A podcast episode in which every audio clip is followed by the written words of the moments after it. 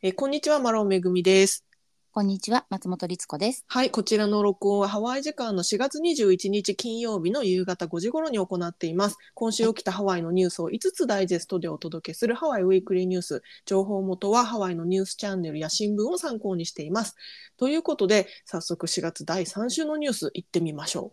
う。はい。まず一つ目。えー西オアフの統計上で銃乱射事件殺人が起きたということでこれ大きくね連日ニュースでハワイのニュースでは伝えられてるんですが、うん。うん、西オアフのですねオオアフ島の西側のマイリ地区というところで、えー、と金曜日ですね14日金曜日の夜中に統計あの鳥鳥同士を戦わせてそれであの勝敗であの掛け金をねかけて賭博するみたいな統計っていうものがありますけれどもはい。それをやっていた場所で、えー銃乱射事件が起きたと。でこれによって2名が死亡3名が負傷。であの容疑者あの発砲した容疑者2人いたんですけど逃亡してたんですが、えーついこの間ですね木曜日、えーですから昨日あごめんなさい。そうです。そうですよね。水曜日か。あそうですね。木曜日に、えー自分から出頭したと。警察に出頭したということなんですって。で、うん統計っていうのは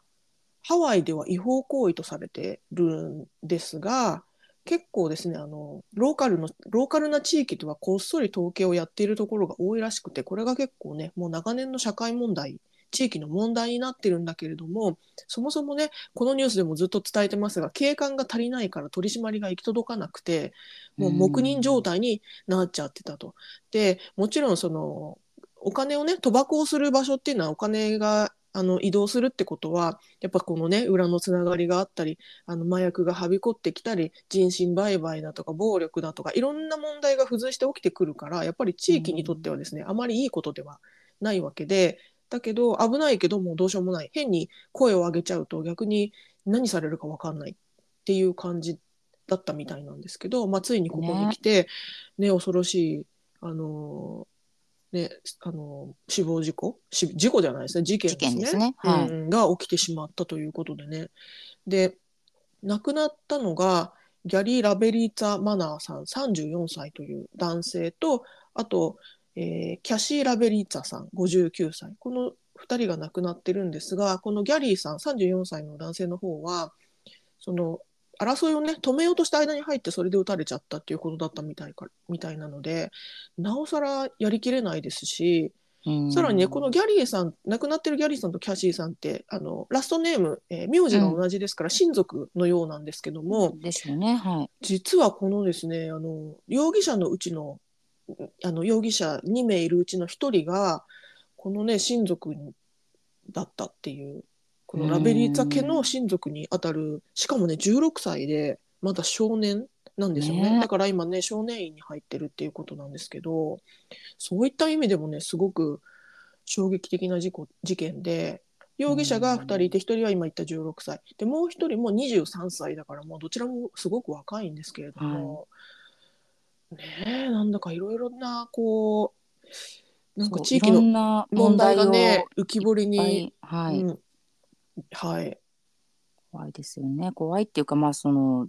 うんだからいいけないことが重なってしまった結果、はい。本当にね尊い命がっていうことなんですけども。はい。うん。うん、であの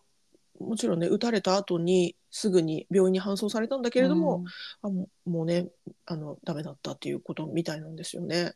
うん。でこれあのオアフ島の西側っていうのはもともとやはりあまり治安がいいじあの地域ではないとされていてもともとね治安の問題っていうのはあったん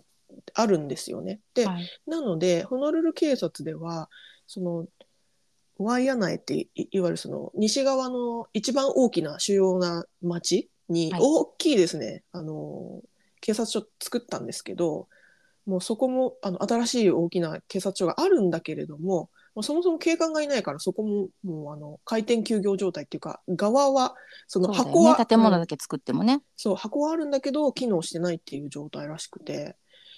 いやなんかねどうどうしたらいいんでしょうっていうねこれ簡単には解決できない解決しなきゃいけないけれども、ね、どうやったら解決できるのかっていうのもね。本当になんかね大きな歪みがすごい浮き彫りになった感じが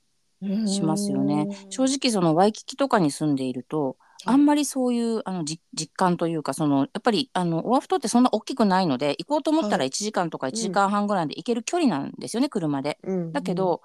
あの実質の距離以上にやっぱりこう遠い印象がありまして、うん、なんかその辺のそのローカルの人たちの暮らしぶりとか、うん、まあ、そういうちょっとアンダーグラウンドな感じとかっていうのは、うん、ワイキキやアラモアナに行っちゃうと本当に感じることが少ないんですよね。うんだからこうニュースで見てもなんかすごく遠くのことのような気もしてしまうけど、うん、いやいやでも本当にすぐそこ。うん、ね、うん、だからといって簡単にじゃあこうすればいいじゃんああすればいいじゃんってとても言えるような感じでもないのも事実なのでね。うん。あのね、特にあのハワイはアメリカ本土と比べると銃のこういった事件とか事故暴発みたいなことも含めた事件事故っていうのがすごく少ない印象がありますけど、けどでもやっぱりね銃はあるんですよねアメリカなので。持ってる人は持ってるし、しかもそんな16歳で持ててしまう状況がやっぱりあるっていうのはね。うん。とてもレアだとは思うけど、はい、いやちょっといろいろ考えちゃいますよね、うん、しかもねこれがあの親族同士のっていうところもすごく衝撃的ですよね。まあなんかその親族が大きいっていうのもあるんですけどね。あのちょっとその実際のどのね、うん、本当に例えば親子とか、はい、あのそういうのではなくてやっぱりこう地域的にカズンだったりセカンドカズンだったりね、はい。うん、アンコアンティみたいな、いろいろなあれがあるのでまたちょっとその親密度合いというか近さ度合いはわからないけれども、うん、いやでもねやっぱりこう同じ場所にいたっていうことは、何かしらのね近しい関係だったんだと思いますし。うん、そうそう、うん、その家族がね大きいっていうのもなんかこうハワイのローカルのなんかなんていうのコミュニティのなんか要素の一つみたいなところもありますよね。うんうん、そうなんですよね。うん、まあいい部分でももちろんあるし、うん、そうやっぱり助け合っていかないと暮らしていけないっていう現状があるから、はい、こそファミリーがね大きくなっていくっていうところはあるんでしょうけど、うんだからこそこういった犯罪が結構なあなあで許されてしまう環境もできやすいというかね。まあねなんかその中にねそのその同じラストネームの例えば警察官の人もいたりとか たまにしちゃったりとかね。すねうん、うん、するから。まあねあの、うん、本当に私たちがどうこうできるのはなかなかないんですけど、うん、ただまあね今回はそういう大きな事故に事故じゃない事件になってしまったので、はい、うん、ちょっとねいろいろ考えるしまあちょっと対策もね、ちゃんと練っていただきたいなと、ね、そうですね。これこの件によってあのホノルル警察ではこの地域のあのいろんな取り締まりを強化するっていうふうには発表されてるみたいですね、うん、ただそもそも人が足りないっていう問題はどう解決するのかとかそういったところは発表されてないんで実際どういうふうにねやっていくのってじゃあそっちに咲いた分別のところが手薄になるのとかねいろんな問題が出てきそうですけれども。うん、はい、はい、ということでこちらが1つ目のニュースでした。はい。はい。次、二つ目のニュース参ります。えー、ワイキキの海の中で iPhone が33日間生き延びる。という。iPhone すごい。すごいですよね。すごい。これ、あの、旅行者の方が、あの、アメリカ本土から来た旅行者の人が、あの、ワイキキのビーチの沖の方でカヤックしてたんですって。はいはい。で、そしたら、あの、波が来て転覆しちゃったんですよね、カヤックが。うん、で、あの自分もろともボコボコボコって感じで 海に飲み込まれていったんだけどその時に iPhone とかあのサングラスとか持ってたものを落としちゃったんですって。はい、でワイキキの沖ってある程度深いですからあのでやっぱ海の中ってねなかなかあの見えづらいし、うん、そのままなくしちゃってでその方はあのアメリカ本土にね帰ったらしいんですけど、うん、それから33日後にですね地元のワイキキであのワイキキの地元の方でダイビングとかしてる方がたまたまその iPhone があの海中に落ちてるのを見つけたんですって。なんか落ちてるぞっつって、うん、でサングラスとなんか四角いのもんが落ちてるぞって見てみたら iPhone で。でまあダメだろうなと思ったけども一応あの米とか塩とかと一緒に袋に入れてその水を、水気を吸わせるためにであの起動してみたらいけたっていう。いやなんかそのねまあ基本的にいくらその水耐水とはいえ、はい、ねドボーンって水にそのままつけちゃったらまずやばいだろうって思いますし、ましてやそれが海水となると、はい。もうなんかもうそれはもうね、なんかね手の施しようがございませんじゃないかと思うんだけど、なんかなんでき金属とかダメになりそうな気がしますけどね。ね、うん。すごい不思議な。逆にそのサングラスとかの方が錆びてたんじゃないかとかいらぬことを思いますが。ね、はい。本当ですよ iPhone すね。ごい。別にそのね、まああのなんだろう。何かの耐水パッケージに入ってたとかじゃないんだもんね。じゃないもう素の多分まあなんかねケースはねついたかもしれないけど、うんうんうんでも普通にねあのただ iPhone 自体は一応防水だけれども iPhone この人が持ったのは14かな、うん、14 iPhone14 だったみたいなんですけど一応防水だけれどもなんかね確か時間が決まってるんですよね。そそんなもうそんな何日間とかいうレベルじゃない。そう多分1時だから防水間とか、うんそうそう防水っていうかあれたいなんか耐水みたいなねなんかそうですよね。水しぶきがかかってもいいよみたいな、うんうん。とかシャワールームで使ってもいいよぐらいの 感じですよね。ね、うん。なんかそんなお水にドボンってつけて1ヶ月とかって普通そんなテストしないでしょうし。この方はねすごいラッキーだったと思いますけどまたすごいのがねこのそもそもねこのす拾った方っていうそのほワイキキワイキキっていうか、まあ、ハワイ住民のうん。カール・ブルッキンズさんっていう方らしいんですけどはい、この方がですねもともと漁業科学博士なんですって。なんかそういう海の博士ででまあもうその漁業博士漁業科学博士の仕事は引退して今はあの週末にホノルル動物園のフェンスのところにこうあのアートが飾ってあるじゃないですか、はいはいはい。週末に、はいあそこで自分の撮った写真とかを飾ってるっていう悠々自適な生活をしてで時々海で海に潜ってダイビングとかもしてるそういう人なんですって。余 で裕の塊。そうそうで多分そういう科学博士でもあるからだと思うんですけどそうですね。うんうんあの拾ってで電源チャージしたら電源ついたでそしたらその iPhone のあのところから E メールアドレスとか調べてで持ち主にコンタクトしてであの送り返したっていうことなんですって。ね、持ち主もびっくりするでね、ショーになって、もう1ヶ月前にハワイの海の底に沈んでしまったはずの iPhone 見つかったよって、うん、おとぎ話みたい。でもやっぱりいろんなね写真とか動画とか撮ってたでしょうから、もちろんね、ね、旅行中の。のとか、ね、電話って大事だもんね。うん、すごい嬉しかったと思いますよこれは。本当に、あなたが落としたのはこの iPhone ですか？みたいな。それとも金の斧ですか？銀の斧ですかですよね。いえいえ、私はその iPhone ですみたいな。うん、でもちろん嬉しかったでしょうね。ん、でもちろんこのね拾った方はあの無無償であの送って送り送ってあげたんだけど、あの受け取った人はねあのちゃんとあの何？送料とかをそれはね、お,、ね、もちろん。お返ししたっていう話みたいですけどそういうとこもねなんかアロハが溢れてていい話だなと思いますね。ね、うんたまにはこういういい話もね。うん、ただ iPhone ね私も結構海に持って行ってましたけどやっぱどうしたらいいんですかね？この問題は。なんか首に紐とかくっつけといたらいいのかな？そうなんかそういうだから本当に防水のなんか、うん。あ私あの防水のケース実は買ったことあるんですけど、はい。どこまで信用していいかわからなくて結局使ってないんだよな。え結構入ってきますよ。ねえ水。だからうん。使っちゃうだろうなと思うと。でもだからって言って、そうなんですよ。どっかに置いといて海入るわけにもいかないしそもそも携帯を持たずに海に行くっていうのもなんだし、うん。迷いどころですよね。ね。うん。はい。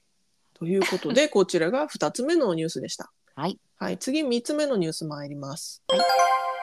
えー警官に激突した男性が実はその1ヶ月前にも飲酒運転で逮捕されてたということが発覚したんですって。うんこれどういうことかというとあの2月にですねあの交通事故の現場で、えーホノルルのあの H3 ってありますよね。ハイウェイ、はいハイウェイっていうかフリーウェイのね、うん。そこで事故が起きたからそれのなんていうんですか取り調べっていうかいろいろね調査とかを警察官のことがし方がしてますよね、はい。その警察官に激突しちゃったんですって別の車が。うんうん。でその警察官の方はもう重傷なんですけどもはい。実はその激突しちゃった人、えー事故を起こしたドライバーっていうのは1ヶ月前に飲酒運転で逮捕されててだけどその免許剥奪とかがされなくてずっと運転し続けててほら見たことかほら見たことか案件ですこれ。うんなんか多いですよねそのそう。何回も繰り返す人。はい。うんでこれね少し前の、あのーワード地区のね、はいはい。登校中朝、はいうん。登校中の高校生がひかれちゃって亡くなっちゃった事件ありますけれども、はい。その容疑者というか、まあ、事故を起こしたドライバーももう何度もあの飲酒運転とか無免許運転で逮捕されてた。けれども、あの運転できてた、まあ、その人の場合は無免許だったわけですけれどもこの人の場合は無免許になってない状態なんですよね。要は運転していいですよの状態。うんっていう。だからこれはもう仕組み自体がいろいろダメなんじゃないのっていうことが浮き彫りになっちゃったっていうことですね。本当ですよねなんか、もうだってダメな人って、まあ、ぜ全員じゃないけれどもやっぱ繰り返す人が多すぎるし、それに対してこういわゆる悪悪気というか反省というか、うん。やっちゃいけないんだっていうこう思いがねうん。薄い人がハンドルを握るのは本当に怖い。はい、これあの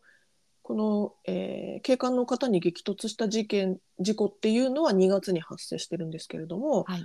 1月14日にそもそもこのドライバーは運転飲酒運転で逮捕されてるんですね。うんで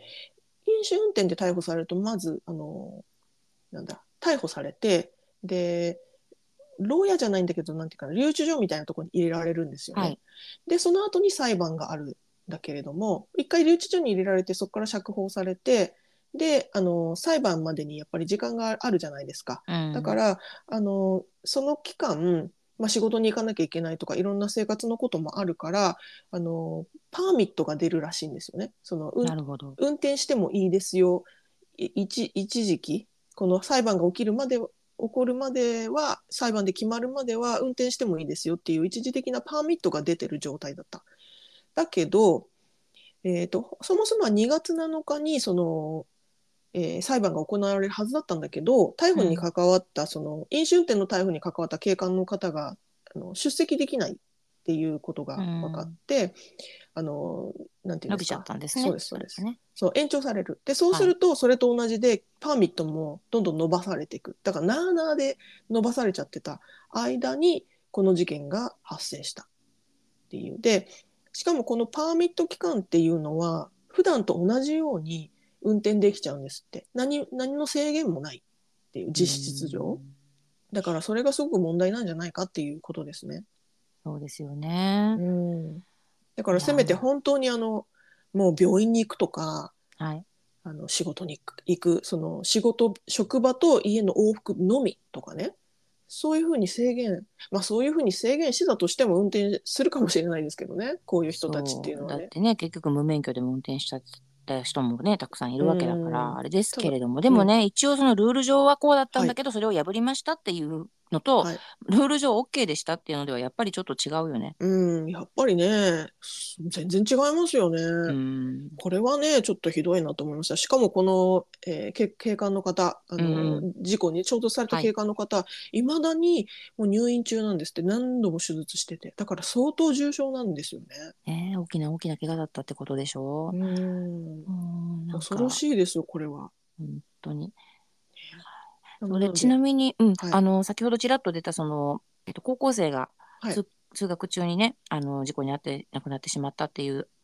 あちらの件でちょっと補足なんですけどその、はい。えっと、まさに高校のすぐ前のとこなんですよねそれが。うん。で、えっと、そこね、えっと、最近バンプができましたすごく大きな。あーあのスピードバンプですね。うんあのスピード出し。しすぎないようにこうボコンってなっているやつが、えっとできていましたついこの間通ったら、はいだからもうね、まあもちろんそれだけではあれですけれどもうんでも対応としてはねなんか横断歩道を作るとかって最初ね言っててまだそれはそうね。うんうんあのまだのようですがとりあえずスピードがちゃんとみんなが落とすようにあのあ歩道橋か。あそうそう歩道橋をね、うんうんうん作るって言ってましたまだそれはちょっとわかんないんですけど、うん時間かかるでしょうけどもね。うんうん大きなスピードバンプがねあの、うん両方の道路にできてました。よかったです。そこはねはい対応対応が早くて素晴らしかったですねうんと思いま。した。はい。はい。ということで、こちらが3つ目のニュースでした。はい。はい。次、4つ目のニュース参ります。はい。またこれもね、交通関係の話なんですが、うんスピード違反カメラが設置されるかもしれないっていう、そういう動きが出てるそうです。なるほど。うん。スピード違反カメラというのはですね、あの、カメラを、例えばあの信号機とか、あの、なんだあのストリートサインみたいなところに設置してであのスピード違反スピードを出しすぎてる車を自動的に取り締まるっていうやつですね。うんはい、日本ではありますよねそういうの。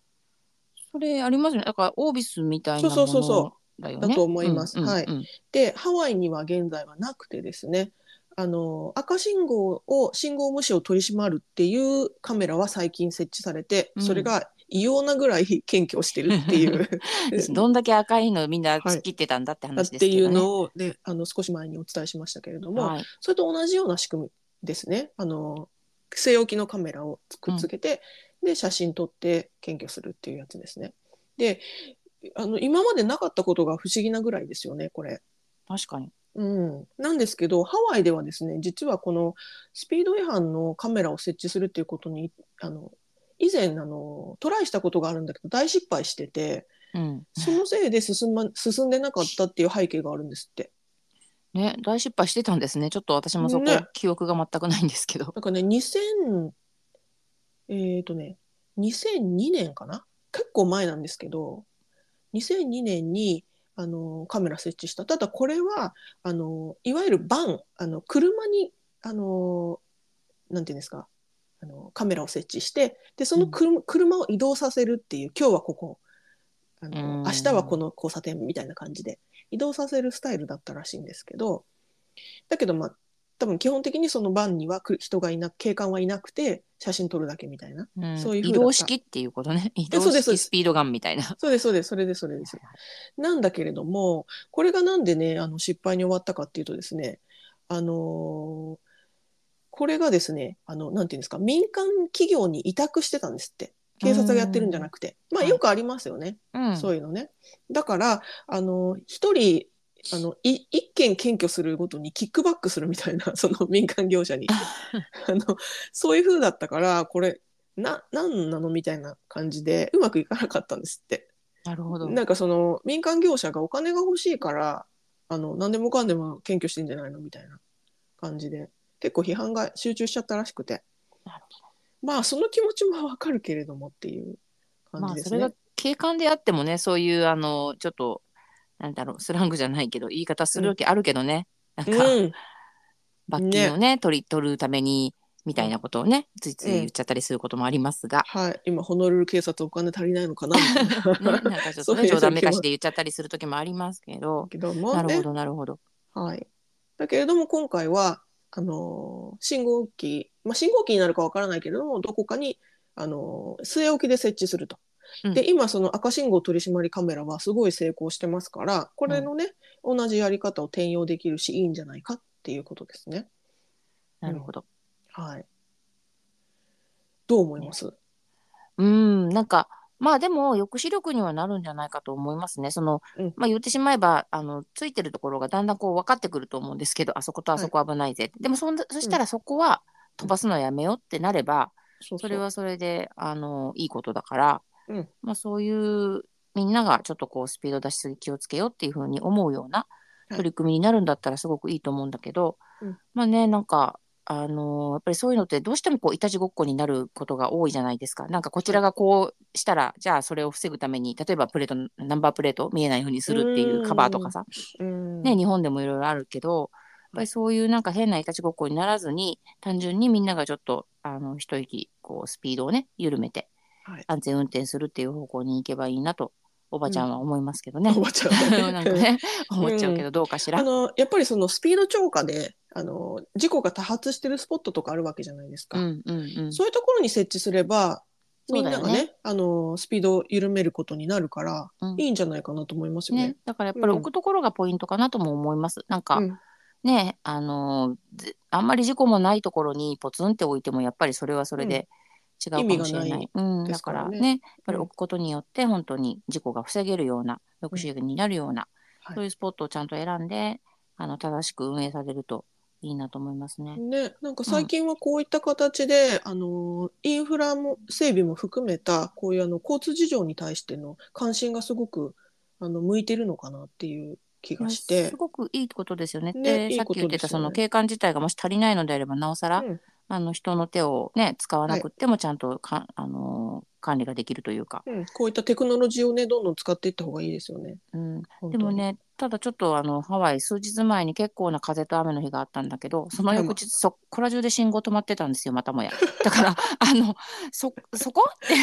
あのうん。監視どころか信号止まるのをなんとかしようぜっていうのも 風が吹いただけけでね。そうなんです風が吹いたらお休みみたいなカメハメ派じゃないんだ カメはい でちょっとあらまあね思ったりしますけどだからやっぱうんテクノロジーってそういうのもあるじゃないですかあのねそうですね。だからインフラちゃんと整えないとねうんせっかく作っても、あ雨降ったから動かないねとかじゃ困るなって。それはありますね。思ったりしますがはいうん強いインフラ求む。そうですね、求めます。はい。はい、ということでこちらが4つ目のニュースでした。はい。はい、次5つ目のニュース参ります。はい。えーちょっとほ最後ほのぼのニュースで締めたいと思いますけども、はい。モンクシールの親子がカイマナビーチで子育て中ということで、ねうん、2週間前のニュースでもお伝えしたんですけどその時はねあのワイキキのこのカイマナビーチにロッキーが来たって言ってたんですけど、え。うん。この子育てしてるのはねカイビだそうです。ね、私ロッキーかと勝手に思ってたんですけど、違うんですね。カイビちゃん、カイビ、カイビ母ちゃんという、あの、モンクシール、ハワイアンモンクシールで、はいもうこのカイビ自体も何回かこの、えーカイマナビーチで出産子育てを過去にしてる常連さんみたいですよ。ロッキーと同じで。うん。そっか。まあでもみんなね、あの帰ってくるんでしょうね。自分の居心地のいい場所にね。うん、そうなんだと思います。ね。で、あの、お子さんをね、お子さんって言ってんだけど、子供を 14日金曜日、先週の金曜日に出産したんですって、ビーチで。はい。で今絶賛子育て中だからもうあのね完全にあのビーチ封鎖されてますしでえっ、とね今は24時間体制の監視も入ってるそうです。ね、なんか本当にこの毎回このニュースで思うんだけど、ハワイの人って本当文句シールに対してのあれは手厚いよね。手厚い。だからいろんなもの人員足りないって言ってもここだけは絶対欠かさないっていう。まあねボランティアが頑張ってるっていうのも、まあそうね、もちろんそうだけどね。ありまここは本当に守るよね。うんやっぱりね文句シールもう数が少ないですからみんなで守っていかないとね。本当にうん愛を感じるわ。